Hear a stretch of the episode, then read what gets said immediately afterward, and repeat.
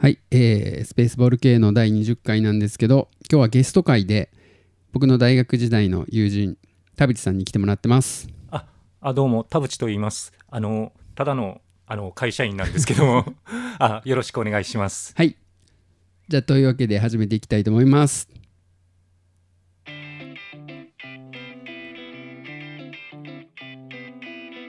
メイクフレンズ実験レイディオスペースボルケーノはいというわけで始まりましたメイクフレンド実験レイディオスペースボルケーノ僕が鳥取生まれギターポップ育ちのケイジです。この番組は音声メディアを通じてリスナーと MC が友達になることができるのかを実験していくポストキャスポッドキャスト番組です。はいというわけで、えっと、さっきのアバンのところでもあの紹介しましたけど今日は僕の大学時代からの友人とか友達の田淵さんに来てもらってますあどうもこんにちはこんばんは。あ田淵正史ああ 田淵と言います。全然今のおまあまあまあまあまあまあなかったことに。はい、あのー田淵さん、僕、だ何度もこのポッドキャストで言ってるように、大学の時演劇部だったんですけあど。田淵さんは別の、えっと、演劇サークルの、まあ、先輩ですよね。僕、よくそのあの学年の関係があんまり実はよく分かってないんですけあど、一応先輩になる先輩っていうことだけは把握してて、でも僕、最初の出会いとかあんま覚えてないんですよ。覚えてます？一番最初の出会いとか。最初の出会いは覚えてないんだけどあのその僕の方の演劇部の子があのケイジ君と同じ学年の後輩でいはいはいはいてで僕はまあもともとそのケイジ君の方の演劇部もあのもちろん見させてもらってたから、ケイジ君と、まあ、あとこのねポッドキャストにも以前出た久保田君がいた代の新人公演を見させてもらってて、はいはいはいはい。でなので名前とか顔とかあとまあそのお芝居見させてもらってるんで演技の感じとかももちろんあの把握はしてたんだけどあの喋るようになったのはそうですね多分あのケイジ君がバンドをやってるとかっていう話を聞いてからかなとは思うんだけどだからあの直接いつから仲良くなったとかいつから喋るようになったとかは全然覚えてなくてただまああの蜂の巣さに友達はいっぱいいたからあえ言ってもはい、大丈夫、僕 僕たちがいたところが蜂の巣ですね。そうです。はいはい。あの具体的な名前を言っていいのかどう だからそのケイジ君の方の演劇部にはあの演劇サークルには、はいはい。あの友達がいっぱいいたんで多分、はい。そのケイジ君がいた時に僕が友達喋ってて隣にケイジ君もいてみたいな感じでだんだん喋るようになってったんかなっていうふうに勝手にそういう気はしてるんだけど。多分そうですよね。でも僕なんかその演劇部時代にすごい仲良かった記憶あんまなくてどっちかというとその演劇部卒業したというか演劇部一通り終わって僕もその後にバンドやり始めてなんかそれぐらいからですよねあと家が近かったんですよ、ね、あそうそうそう。多分当時住んでた場所があ僕が原付その時乗ってて原付ですぐ行けるからあのめちゃくちゃケイジ君が誘ってくれて、はいはいそうそうそうそう。でまあ多分僕が暇やったからっていうのもあるんだけど 結構あのみんなあの例えばオールナイトとかはい。の時は帰っちゃう子もいるんだけど、はいはい。僕全然あの今もなんですけどちょっと不眠症気味で寝なくて平気なんで。そうだそうだで全然帰らない帰れっていう感じだったんでまあなんかよく誘ってくれるようになったんで、なんか喋るようになったり遊ぶようになったりした感じかなっていう感じは。そうですね。そうだから一晩中遊んでた記憶めっちゃありますね。そうですね。徹夜っていうイメージがすごいあって。でまあもちろん何人かね雑魚寝で寝らしたりするんだけどその場で。最後まで起きてるって感じは。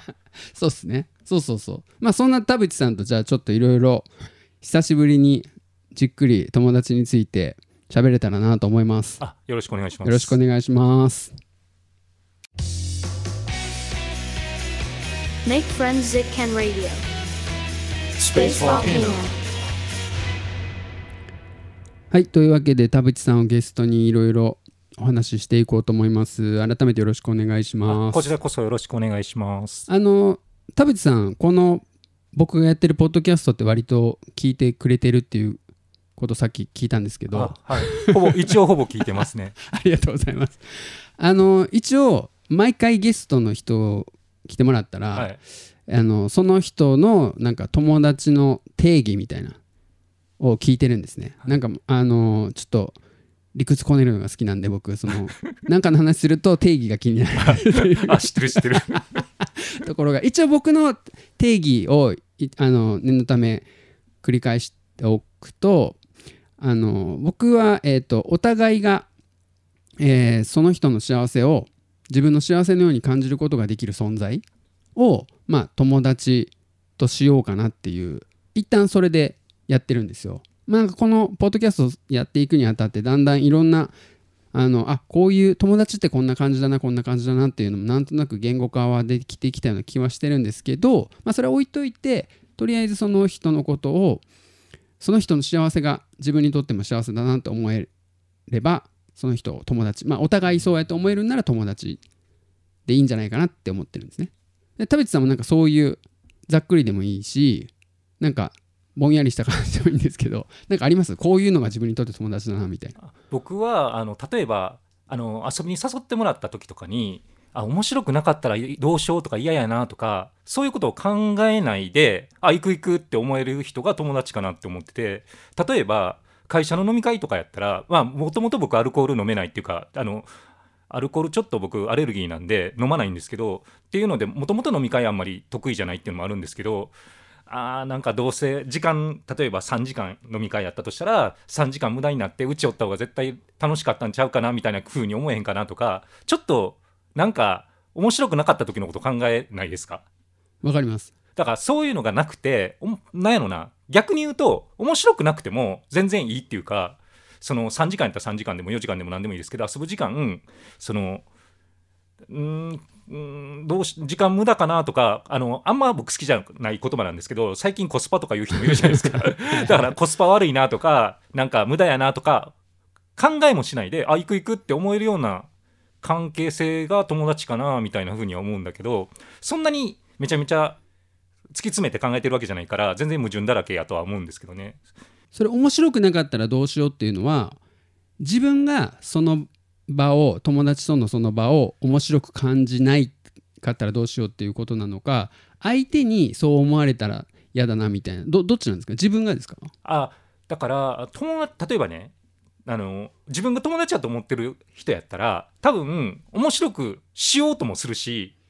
逆に言うと面白くなくても全然あの無駄な時間やったなって思わないと思うんですよ。でも例えば飲み会とかで なんやろあ上司の小言とかを聞くとするじゃないですか。じゃああの、うん、この3時間うちでゴロゴロしてた方がとか、まあ、本読んでた方がでも映画見てた方がでも何でもいいですけどそういうふうになんか同じ時間使うんやったらこの人と会ってなんか面白くなるような気がせえへんなとか、ん。する気も起きひんなとか みたいに感じちゃう人ってなんかあんま良くないかもしれないですけど、やっぱいると思うんですよね。なんか、うん、最近そういうことをすごい思うようになったのはなんかねその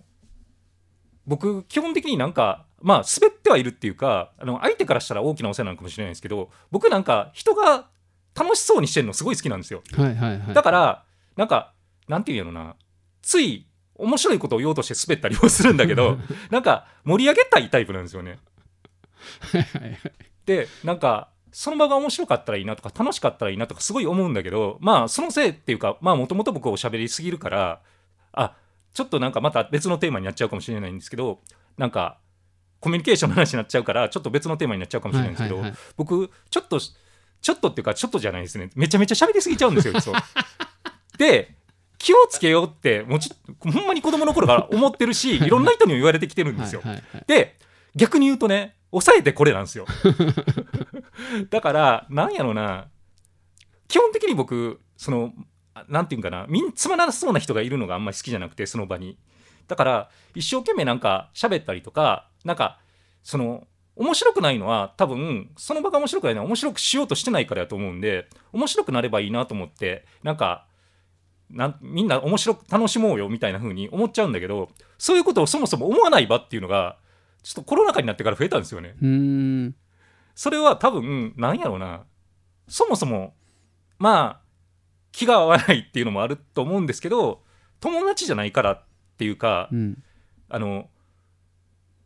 例えばねあの思ったのが子供の頃ってなんやろ例えば子供の頃って友達ん家に行ってゴロゴロして片方がゲームして片方が漫画読んでるとかっていうシチュエーションだってありえるじゃないですか、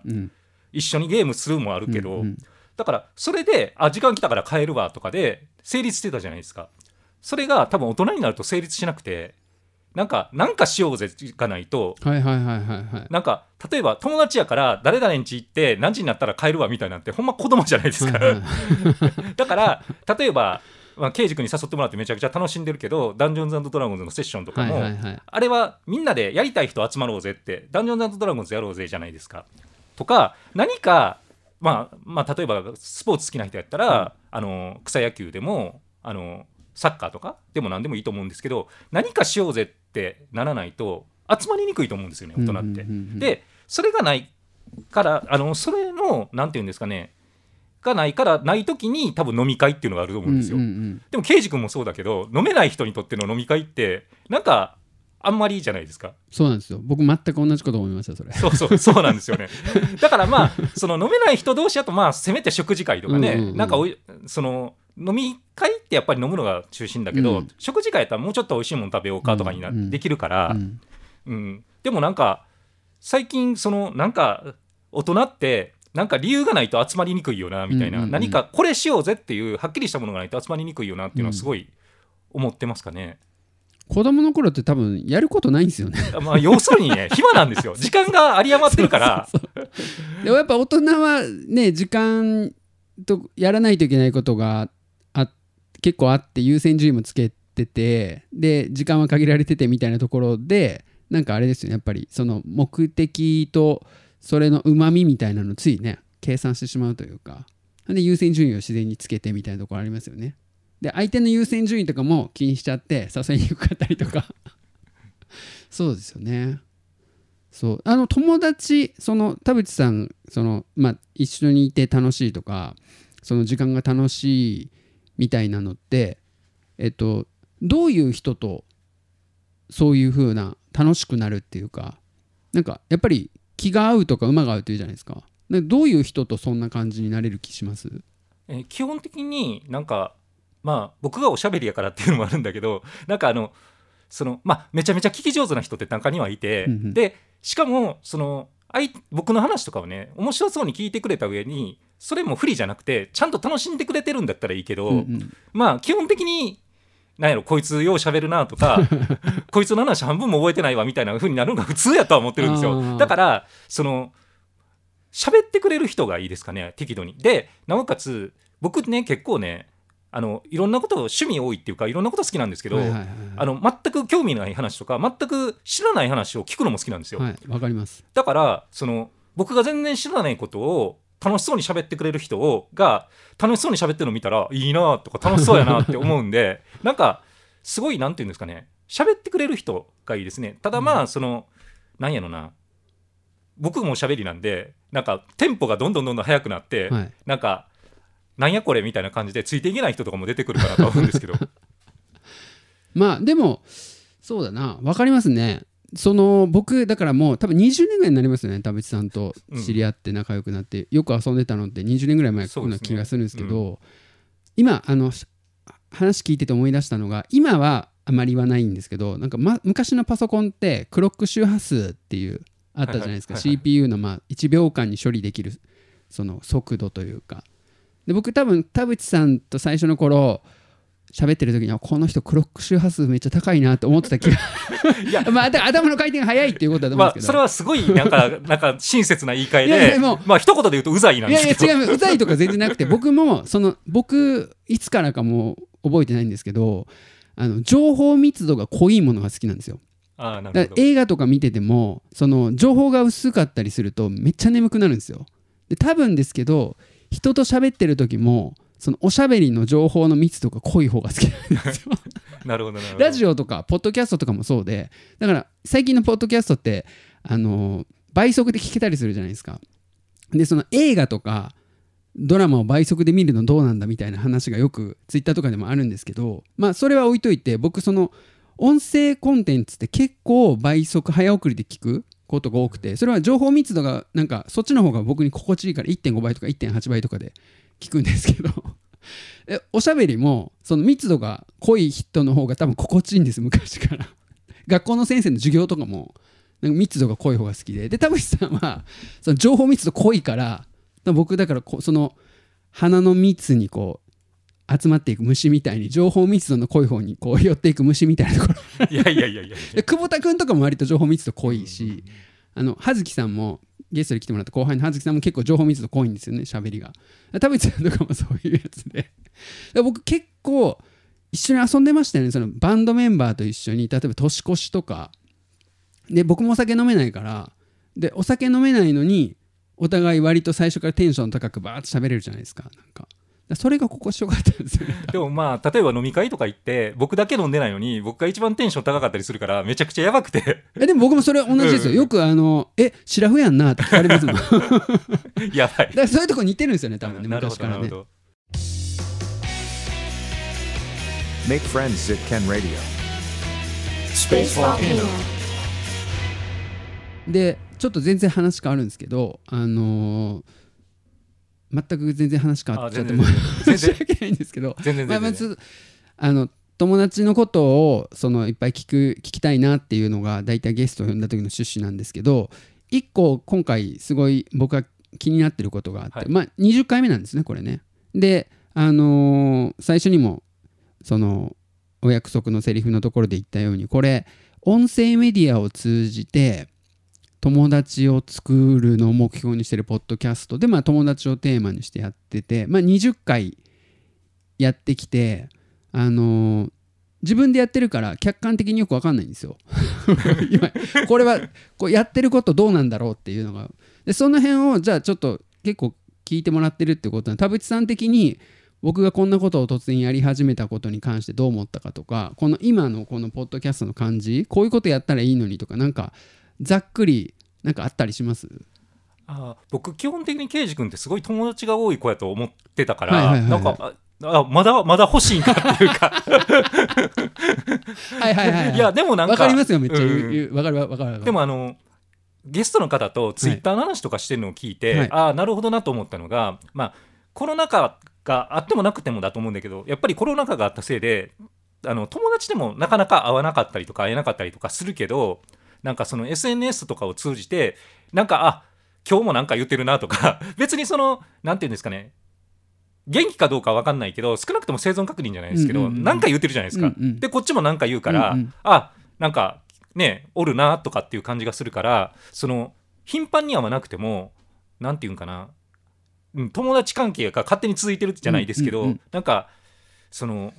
そういう可視化はされるじゃないですか。はいはい。だからなんていうんかなそのうん。音声メディアを通じて友達が増えるかどうかとかあの友達を増やしたいっていうのは面白いなとは思ったんですけどなんかそのポッドキャスト自体はね聞いててすごい楽しいんですよ。だからえーっとうーんどうなんだろうな。増やすっていうことに関して言えば僕はよくわからないんですよ。けど例えばあのテレフォンショッキングとかあったでしょ、はいはいはい。あれ形式でなんかいきなりねその例えばたまたまこのポッドキャストを聞いてくれてでも面識がない人と2人で会ったりするのって緊張するじゃないですか。はいはい。でもしそこに共通の友達とかがおったらなんかもしかしたらなんですけどなんか喋りやすいかなって思うんで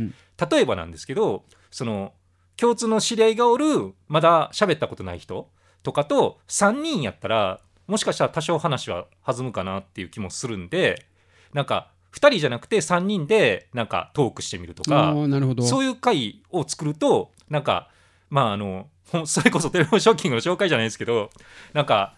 うん面白いんちゃうかなって思うしあとまああの僕の僕が刑事君を見て僕は刑事君すごい人当たりいい人っていうか、はいはい。あのと思ってるんですね、はいはい。だからその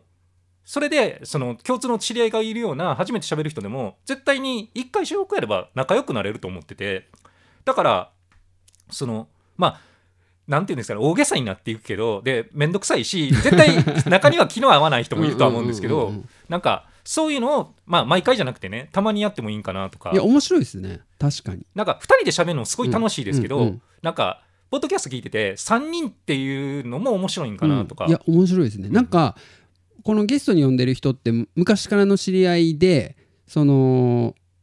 どんな人かも分かってるしただその友達について深く喋ったことがないから、まあ、それをしゃやってみようっていうのでやってるんですけど全然喋ったことがない人が一人いてで共通の知り合いがいてまあ普通にポッドキャストとか関係なく、まあ、飲み会それこそ飲み会でも食事会でもなんかそういう時って普通に喋れたりするじゃないですか。全然知らない人と1対1で喋るよりそうお互いに知ってる人が間に1人いることで全然こう会話がスムーズになる。めちゃくちゃわかるんので実際それをポッドキャストで収録してやったら僕があの初めて喋る人とどういうふうに打ち解けていくかのドキュメンタリーになりますよね。それがめちゃくちゃ面白いなめちゃめちゃ刑事君マニアが喜びそうな。いやまあまあ僕マニアが喜ぶっていうかまああのなんつうんですかねその初対面の人と打ち解けていく様子のドキュメンタリーが声になって残ってるのっていうのはなんか音声メディアとしてまあ面白いかなっていうのはなんかありますね、確かにそのなんていうか普通のラジオ番組でなんかゲストとして来て何かトークするっていうのとはまた別で普通に友達として初めて会ったっていうところじゃないですか。でもしかしたら1年後にめっちゃ仲良くなってる可能性あってそしたら1年後にもう一回今度は2人でトークしてあの時のことを話すみたいな普通に友達リアルドキュメンタリーみたいなありますよね。確かになそれはちょっとやってみたいですね面白いですねあとあのそう今田淵さんに言われて思ったのがあのー僕がなんか野望として思ってるのが野望っていうかなんか普通に友達って今普通に一般にあの友達って思われてるものってリアルの友達じゃないですか普通に。で SNS っていうのが出てきてここ10年ちょっとぐらいで SNS 上で緩くつながってるそれを友達と言っていいのかなんかフォロワーとかなんかそういう mixi の頃はマイミクって言ってたような ああいう緩いはいはい。SNS 上での関係。でもそれって多分それを友達とは今言わないと思うんです。一般常識として世界的にも日本日本だけじゃなくて。でその SNS 上の緩い友達あ緩い関係と、えーリリアルの友達の間がすごい開いてるなと思ってなんかその間にそのリアルの友達よりはちょっと遠いかもしれないけど SNS の緩いつながりよりはもう少し深い関わりのできるあの関係性みたいなのがあったらいいんじゃないかそこがないの逆にもったいないなみたいな。でやっぱ SNS 長くやっててお互い気になってるそのフォローしてるフォローし合ってる同士って多分価値観がめっちゃ合うと思うんですよね。そう住んでる場所とか性別とか年齢とか社会的立場とか全然違うけどそのなんだろう嫌なものが一緒とか好きなものが一緒とかってすごいなんか普通の周りにいる人たちよりももっと深いところでつながれるような存在な気が可能性をすごい感じてて。でそれがそのままほっとかれて時間が経ったらもうなんかなくなっちゃうんだったらすごいもったいないなっていう気がすごいしてるんですよ。それが SNS 関係の友達の話とでもう一個があの友達なんていうんですかえっ、と例えばうーん誰がいいかなまあ僕の友すごい仲がいい友達がいたとしてまあじゃあ例えばえっ、とえーまあ、ば例えばバンドメンバーとかでもいいんですけど、はいすごい仲のいい人がいてでその人の、まあ、パートナー、まあ、旦那さんとか奥さんとか恋人とかがいてそのすごく仲のいい人を通じてお互いは知ってるんだけど深く知り合いではない。でもすごい仲のいい友達のパートナーだから仲良くなれる可能性めっちゃ高そうみたいな。それパートナーじゃ例えば親とかね。子供とかでもいいんですよ。例えばバンドメンバーの子供。今小学1年生とか。でもあと10年したらもう大学生ぐらいになってるじゃないですか。そういう存在ともしかしたらすげえ仲良くなれるかもしれないっていうのを考えた時になんかこのポッドキャスト5年後とか10年後にその今小1の子が聞いた時にあこの人とすげえ仲良くなりたい。お父さんの友達みたいなとか その友達の奥さんがあの自分の旦那の友達名前だけ知ってるけどポッドキャスト聞いてみたらめっちゃ話合いそうみたいな仲良くなりたいとか思えたらなんかまたそこで広がるなみたいな。いや感じが。そうですよね。これほっとくのもったいなくないって思ったんですよ。そうなんですよ。なんかねさっき言ってた話で SNS をあとお互いフォローし合っててうんうん仲いい人って、絶対に気が合う可能性が高いって言ったでしょ、うんうんうん。僕ね何人も言うんですよね。だからそのあこの人楽しそうやなとかこの人僕のことを時々面白いってなんかコメントもたまにしてくれたり、うんうんうんうんいいねいいねもしてくれたりうんうんうんみたいな人が突然ツイッターやめてもうあのそのまま音信不通みたいな人が何人かいるんですよ。で別にその人と直接会ってどこまで別にそのリアルな友達になりたいとかなりたかったとかいうわけではないんですけどなんかえ？っていう感じが ほんまにだから、うん。直接面識がなかったら SNS やめちゃったらその時点で本当にこの世から消えちゃうじゃないですかその人は。僕の世界からは、うん。そうそうそう。うん、もちろんその人はもちろんずっとその後も生き続けてるんですけどだからそういうのを見て確かにもったいないなって思って、でまあ僕あんまり YouTube とか詳しくなかったんですけど、うんなんか結構最近なんか YouTuber の人とかなんか YouTube を見るようになりだしてまあまあ別にその典型的な有名ななんか YouTuber みたいな人じゃなくて DIY とかうん。そっち系なんですけど、うんうん。やっぱりすごい好感を持つんですよね。なんかそのツイッターだけじゃなくてやっぱさっき言った中間っていう話もそうだと思うんだけど、その僕ラジオが好きだから音声メディアって例えばポッドキャストももちろん聞くし、うんうんうん。だから聞いてるけど基本的にやっぱりそのやっぱり SNS とかと全然距離感が違ってでテレビとももちろん距離感違うじゃないですか、うんうんなんか話ずれちゃうかもしれないですけど、例えば芸人さんのラジオ僕好きで、うんうん。芸人さんのラジオよく聞くんだけどテレビで言ったら絶対炎上するようなことでもラジオやと大丈夫なんですよほぼ。でラジオの発言で炎上するときは大概あのネットメディアが、はい。あのその前後の文脈をなくして 書き起こし書き起こして部分的なね。あのこたつ記者って言われてるやつですけど、あれで火をつけようとしてでまあほとんど火がつかないんですけど何十回に1回火ついちゃったぐらいで基本的に結構ひどいこと言ってるのに、大丈夫なんですよね、うん。それはなんでかって言ったらやっぱりテレビってたまたま回してついてて暇やからこれが一番マシやから見ようかっていう人も多いですけど基本的にやっぱりファンの人が聞きがちなんですよ。でこの人はそのこんなひどいこと言ってるけど本当はいい人やとか本当はどんな人やみたいなのもある程度知って聞いてるでしょ。だからその音声メディアのすごい近さみたいなものってすごい感じてて日頃から、うんうんうんだからその SNS だけっていうのも全然そのあこんな人おるんや素敵な人やなとかあこんな知識持ってるんやとかこんなこと知らんかったわとかそのすごいなんて言うんですかねあ面白いなって思えるけどでも例えばフォローフォローお互いフォローし合ってたところでやっぱ友達っていう今の定義の友達ではないとしたら、確かにポッドキャストとか面白いなってケイジ君が始めた時に聞きながら思ったんですよね。だからなんか面白い試みやなとは思って、うん。ただまああの僕基本的にあのなんて言うんですかね。あの加害意識があるんですよ。加害 あーで、はいはいはい。うまく言えないんですけどなんか例えばコメントとか書いてあ僕ねちょっと話ずれていいですか、まあ全然いいですよ。僕あのインディーズのミュージシャンですごいすなんか素敵やなって思うミュージシャンがいて、はいはいはいその人のことを SNS で褒めてた時期があるんですよ。はいはい。じゃあわ自分の音楽がどこがいいのかわからないし人に褒められるのが嫌だって言って音楽やめちゃった人がいるんですよ。えそれは田淵さんが褒めたからですか？いや僕だけじゃなくて何人かですけど。まあなるほどなるほどはい。でむずっと思って。ででもね逆に言うと気持ちもわかるんですよ。うんうんうん。そのこっそりやってたつもりやのにっていう感じなんかもしれないし。うんうんうんだからでも褒めないでくださいって例えばピプロフィールに書いてあったら褒めなかったかもしれないけどうんうんうん書かないでしょ。うん。うん。でどれぐらい繊細かとかっていうのももちろん個人差があるし、でどういうつもりで音楽やってるかとか音楽がその人にとってどういうものかっていうのも個人差があるから、うん。これは僕その人が悪いとは思ってないんですよ全然。でむしろあそういうことに気づかなかったっていうか、まあ、気づきようもないうん。超能力者じゃないからうん。気づきようもないっていうのはあるんだけどでもなんか、うん、ちょっと正直なんか心の傷じゃないですけどちょっとあ申し訳なかったなって気持ちはあってあでその人はね一応また音楽活動始めたんかな？ただまああんまり SNS であの、うん発表しないようにはなってるんですけど、うんだからまだマシだったんですけどもしほんまにそれで音楽やめちゃってたら僕多分かなりブルーやったと思うんですよ。ね。なるほどね。だからその SNS でボロクソに言う人っているじゃないですかけなしまくるとか、うんうん。じゃなくて褒めてもあかんかと思って むずって思ったんですよ。でうん。褒めるのもそうで、うん。褒め方によって気に食わんとかもあるんで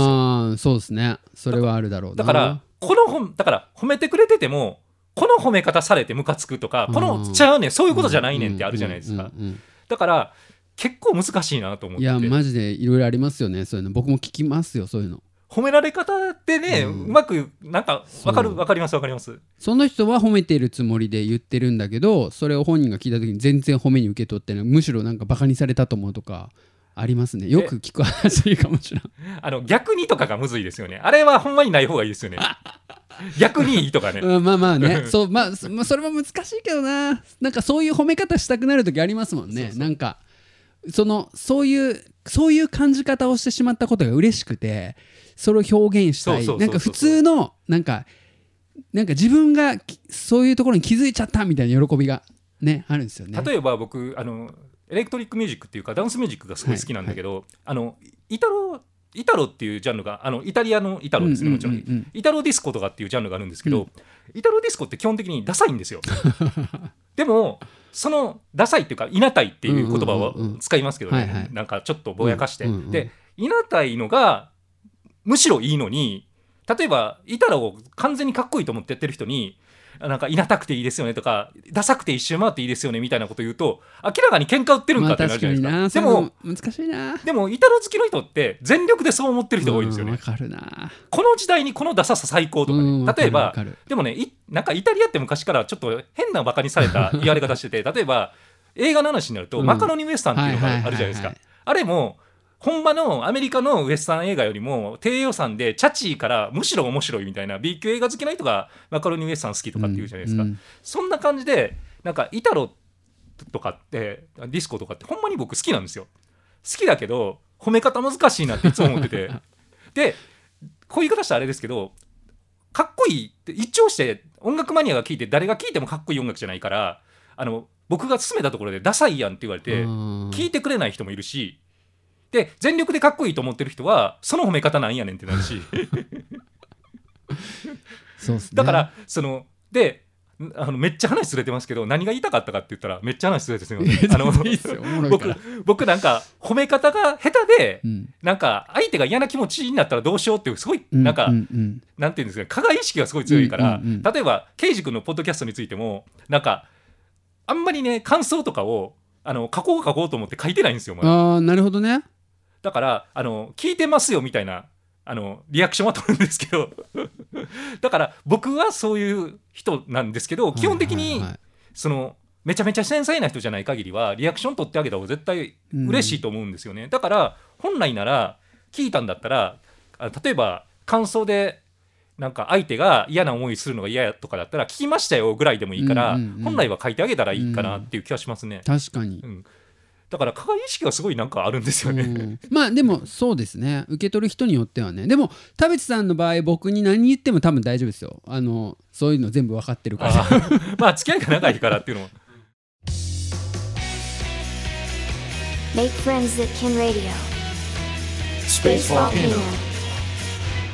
その加害意識っていうの話ので思い出したんですけど僕は全然加害されたと思ってないんですよ。思ってないけどえっとすごい前にちょめちゃくちゃ細かいこと忘れたんですけど田淵さんに僕言われたことでなんか覚えてるのがあってこれ前も田淵さんに言って田淵さんがなんかすごい申し訳ないような感じのことになっちゃったことあったんですけど僕が田淵さんになんか言われたので覚えてるのがあの刑事君ってあれなんだ細かい細かい描写が違ってたらなんですけど刑事君ってあの土俵に登らない人だよねみたいな。感じのことを田淵さんに言われたことがあってそれは別になんか田淵さんがその時どういう思いで言ってくれたのかは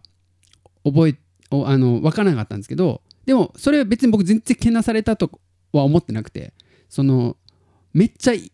その通りだなってさすがだなと思ったんですよ。ままさにそのそう自分もそう思ってるみたいな。でも土俵に登らない人だよねって言われたら傷つく人も多分いますよね。結構だからなんか、うん、あの申し訳ないっていやこいう気持ちから。れいや。これねそこだけ取り出してるからなんか突然すぎてあれなんですけどそいろすごい多分いろんな話をしてる中で出てきた話なんですよ。で僕はすげえうわその通りだってすごい納得してその土俵に登らない人っていうかなんかあの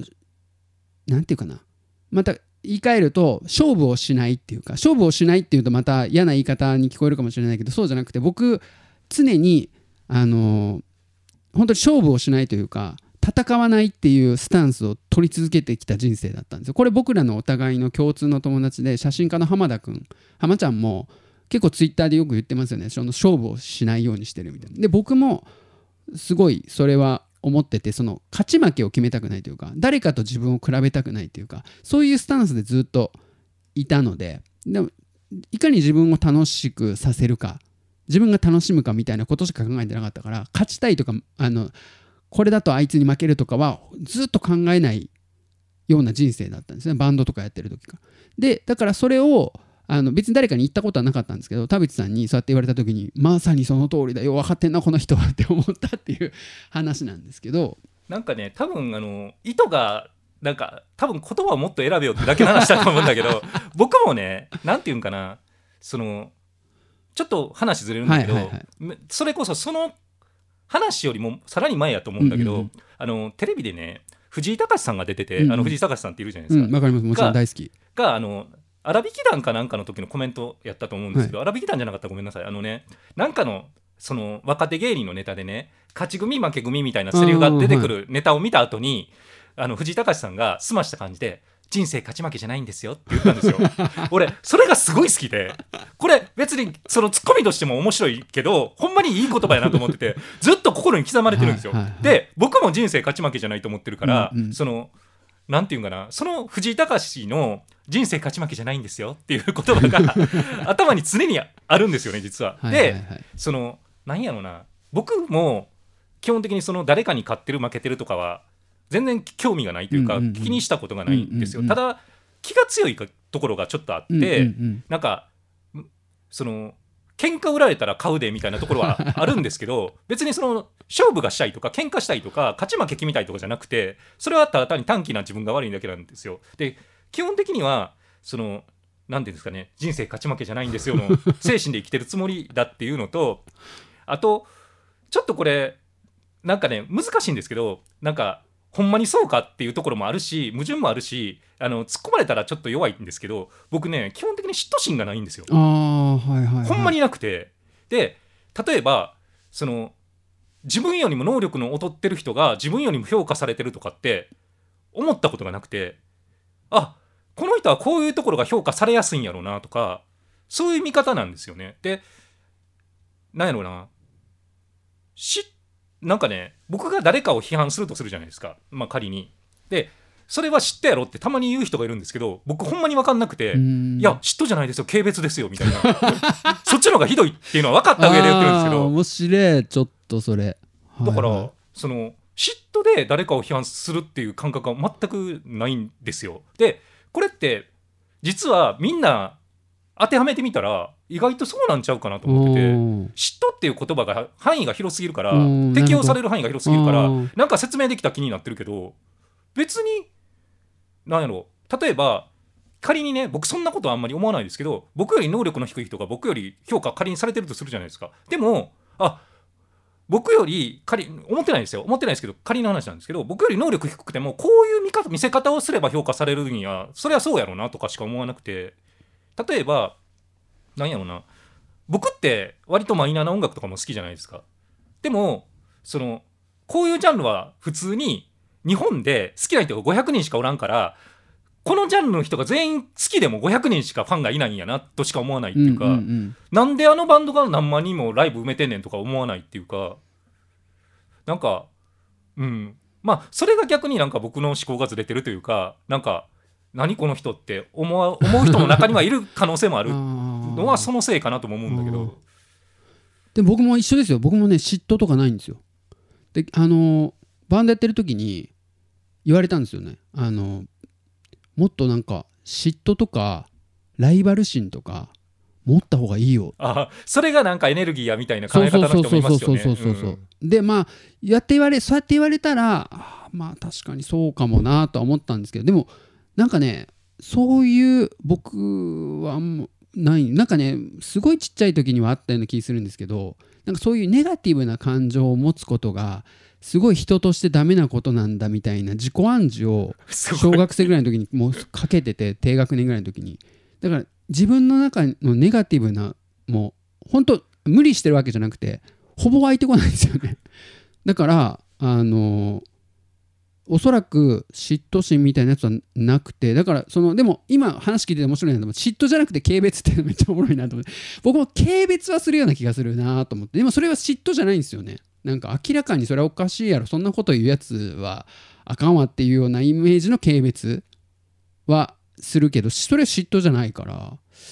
なんか嫉妬じゃなくて軽蔑ですよってめっちゃ面白いなと思って。だって嫉妬ってそうなりたいってことじゃないですか。うんうんうん。別にそうなりたくないからって思うんですよね。羨ましいとかだから人を羨ましいとかあんま思わないんですよね。すごいなとは思うんですけどなんか。でもこれね分かんないですよ。分かんないですけど少なくともあの自分そこのこいつ何言ってんねんっていうことをあえて分かった上で言いますけど、はい。多少自分に自信があるからだと思うんですよそれは。だからちょっと調子乗ってるところはあるんかなとは思うんですよ、あーなるほどね。うん、そう。だから、えっと、自信自信があるっていうかえっとね。まあまあ言葉の使い方だといやわかります。あのね、そう。これなんだったっけな。そうあのね同じようなタイプの人友達と3人集まって喋ってた時になんか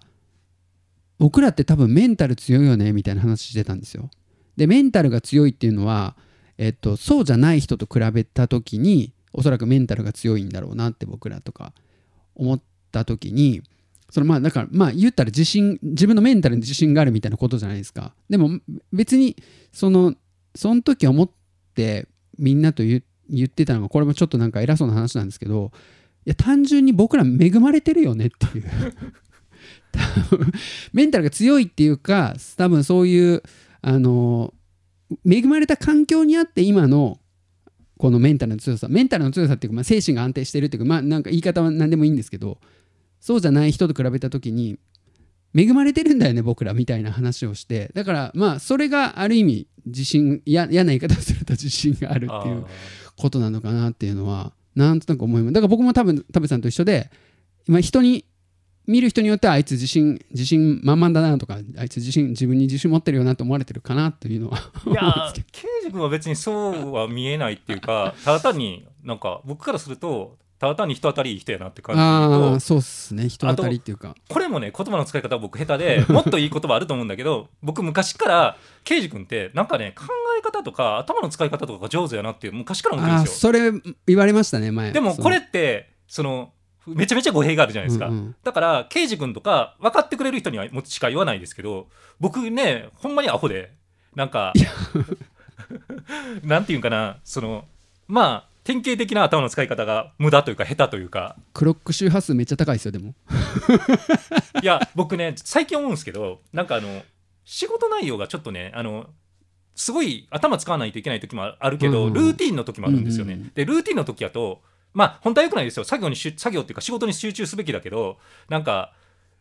余計なこと考えながらっていうかいらんこと考えながら作業するじゃないですか。はいはい。それが1日で何十周するんですよ。だからえそれさっきなんか1時間ぐらい前に同じこと考えてたなとか。でああなんかその今更悔やんでもしゃあないことを思い出して、あ作業に集中したらええのに。うん 何何何何こんなことまた考えてんねんとか。あでもうほんまにしょうもないんですけどあの週に1回ぐらいは逆襲のシャアを思い出して泣いてるっていう。ひどい話で。いくつやねんみたいな。ー面白いな。僕でも確か覚えてます。あの田淵さんにえーっとねそれ言われたの覚えててえー誰かがもう一人他に何人かいたんですよ。で誰かが僕のことを賢いって言った時に田淵さんが「いや刑事君は賢いんじゃなくて頭の使い方がうまいんだと思う」っていや、いや、賢いんじゃなくてとは言ってなくて、賢いっていうのもあるけどとか、なんか、賢いんじゃなくてとは言ってないとは思うんだけど、でもでも、分かる分かる。そのニュアンスなんは分かる。なんかそれ言われてああなるほどなと思ったんですけどその時はねあんまり分からなかったんですけど今の話聞いてなんとなく思ったのはそのさっき言ったあの僕あのちっちゃい時にそのネガティブなことを考えるのはダメだと思って自己暗示みたいなのかけてネガティブな発想がほ本当に生まれてこない人間になっちゃったんですけどもう一個あるのがあのめっちゃ損得感情を計算するんですよね。でそれがすごいそれは何ていうかあの外に向けてじゃなくて自分の中でそのだから結局ネガティブなことを消してるっていうのとつながってるんですけどこんなこと考えても無駄だなこんなあの後ろ向きなこと考えても無駄だなっていうことをもう考えないようにしてきたら本当にそういう発想が生まれなくなったんで。あ多分そのことを言ってるんやと 思うんだけど。そういうこと僕が真逆だから僕が無駄なことばっかり考えるタイプだからなんかそれですごいなと思ってで多分多分なんだけどそれを言った時僕結構精神的に落ち込んでたりうん。なんか考えてもしゃあないことを考えてた時期うん。まあ今も時々あるけどやからなんかそういうふうに余計感じたんかなっていうのとあと僕の中ではそれはなんかディスじゃなくて普通に素晴らしいなっていう意味で言ったんですよ。ただいや僕でもまあもちろん。ディスは感じなかったですよ多分あの時は。もちろんでも素晴らしいなって言ったところで自分がそうなれるわけでもないしそんな人ばっかりじゃない。方がいいしなんかわかるでしょ。だからいろんな人がいる方がいいし、うんうんもちろんもちろん。それが正解とも思ってないけどでもまあ僕が考えてもしゃあないことでぐるぐるしてたりしがちな性格だからあこの人すごいなって。そうなんですよね。だあのだから当時はその一緒にそのよく遊んでたバンドメンバーのまこっちゃん、はい。ねまこっちゃんも家が近所だったからよくいたじゃないですか。田淵さんまこっちゃん僕3人必ずそのまこっちゃんから大好きでした、ね、一緒にいてプラス何人かいてずっとその年越しとか一緒にずっと朝までやったり、でまこっちゃんによく言われてたのがあの刑事さんちょっと前向きすぎて怖いみたいな。その後ろ向きなことを一切考えない言わないっていうか、まあ、言わない人はいるんですけどずっと接してたら分かるじゃないですか？僕の頭の考えてることとかも。はいはいはい。あこの人言わへんけど今ちょっと悩んでるなとか。っていうのもすらないから、それが逆に怖いって言って途中から言われだして。あでも確かに本当に考えてないからそれって普通の感覚から見ると怖いんだなって思って。でもっとさらに年を重ねて逆にだから僕リスクについて考えることができないから本当危険すぎるなと思って最近はでもリスクはちゃんと考えないとなとは思ってます。あ。でも考えれてないです。多分その。本当の大人はちゃんとリスクも考えていろいろ考えるじゃないですか。だから損得感情とか言って損の部分もちゃんと考えた上でいろいろ考えるのに僕そのなんか損がすごく短絡的な損しか考えてないから。リスク考えないの怖いなっていうのは最近は思いますね。でも思ってるだけでちゃんと考えれてないですけど Make friends, Zipkin Radio. Space Volcano. まあ田淵さんもポッドキャストやったらいいんじゃないですか？それ いろんな人に言ってるけどあの僕昔ねめっちゃ昔ですけどめっちゃってこともないかな。あのネットラジオ実はやったことあるんはいですよ、はいはいはいその時になんかあの聞いてくれてる人がね気持ち悪かったって言ってて。あ気持ち悪いんやと思って。っていうか今もねちょっとあのなんていうんですかね自分の喋ってる声と自分と聞いてる実際喋ってる声ってはいはい。なんか他人が聞く声と自分自身が聞く声ってちゃうじゃないですか。だからいまだに録音した自分の声を聞くと気持ち悪いんですよね。うんうんうんでこれねなんかそれも意識して喋ってるつもりではあるんですけど意識しきれてないというかうまくいってないんですけど、うんうん。僕ね自分が聞いてる声よりもなんか実際に出てる声ってすごい威圧的っていうか偉そうなんですよ。ほうほうほうほう。で僕子供の頃ってカセットテープで録音したりしません、はいはい。もちろんもちろん。したでしょ？やってましたやってました。あの時に自分の声録音してみた時に初めて聞いてびっくりしたのが偉そうやと思って。で今も偉そうやから結構、うんだからあそのおしゃべりで一人でしゃしゃべりまくる上に偉そうやからこれは好かれへんぞ誰にもと思って。そういうのも加害意識のなんかあー。加害妄想の一つには。実際妄想で意外とそんなことないよって言ってくれる方もいるんですけど、ちょっとね加害妄想のうちの一つはそれもあるんかなと思って。うん。だから偉そうに聞こえへんように威圧的じゃないように喋るとあの仲いい人がもちろんそのディスじゃなくて嫌味じゃなくてねアドバイスとして優しく言ってくれるんですけどあの偉く偉そうに聞こえへんように優しく喋ると気持ち悪かったって言われるっていう。だからあそれやったら偉そうに聞こえるかもしれんけど普段通りの口調の方がいいんかなとあかーなんかねこれはねもう癖っていうか気をつけてもなかなか難しいなって、でうんうんうん。僕もね正直あんまり偉そうに喋る人って好きじゃないんですよ、はいはいはいはい。俺やんけどって。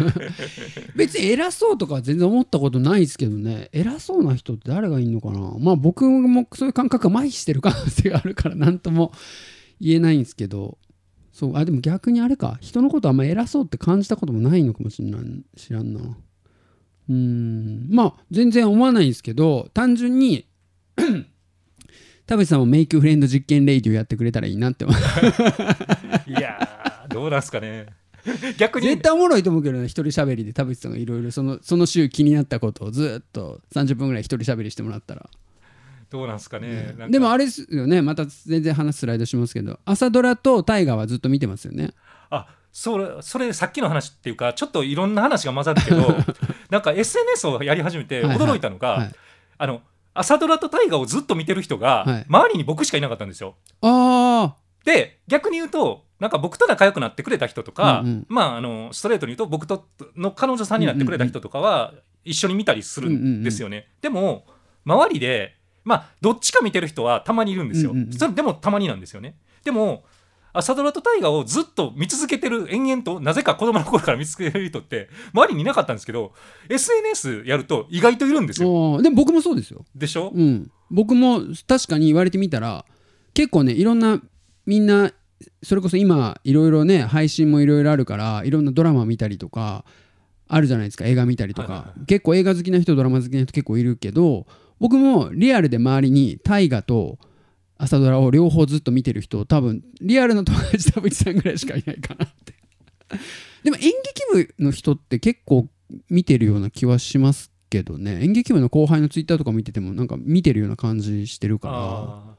それはたまたまなのか例えばあの関西とかうん。関東のまだ小劇場の人気出てきたぐらいの役者さんが出がちとかっていうのがあるんかなっていうのもあるんですけどでも多分たまたまだとは思うんですけどらなんかねその僕が今思い浮かべてる後輩は朝ドラも見て大河も見ておそらくあれか、えっと、仮面日曜日の朝のやつも見てますね。僕あそれは見てないんですよ。やばいですね。